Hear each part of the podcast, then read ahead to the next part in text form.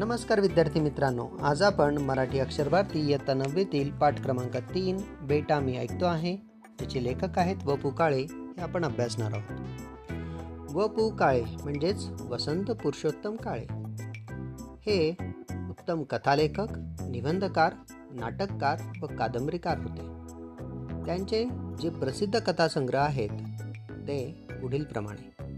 लोंबकळणारी माणसं पण माझ्या हातांनी पेन सलामत तो ब्रह्मदेवाचा काळ गुलमोहर कर्मचारी कार्य भुललासी एक सके वन फॉर द रोड माया बाजार स्वर संवेदिनी वलय असे अनेक कथासंग्रह प्रसिद्ध आहेत.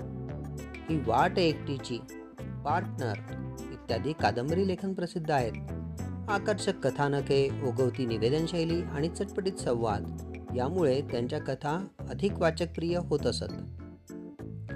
बेटा मी ऐकतो आहे या पाठाद्वारे लेखक संगीत कलेवर जीवापाड प्रेम करणारे वडील व अपघातामुळे संगीत सेवेपासून अंतरलेल्या वडिलांच्या सौख्यासाठी धडपडणारा मुलगा यांचे भावस्पर्शी वर्णन या प्रस्तुत पाठात केलेले आहे.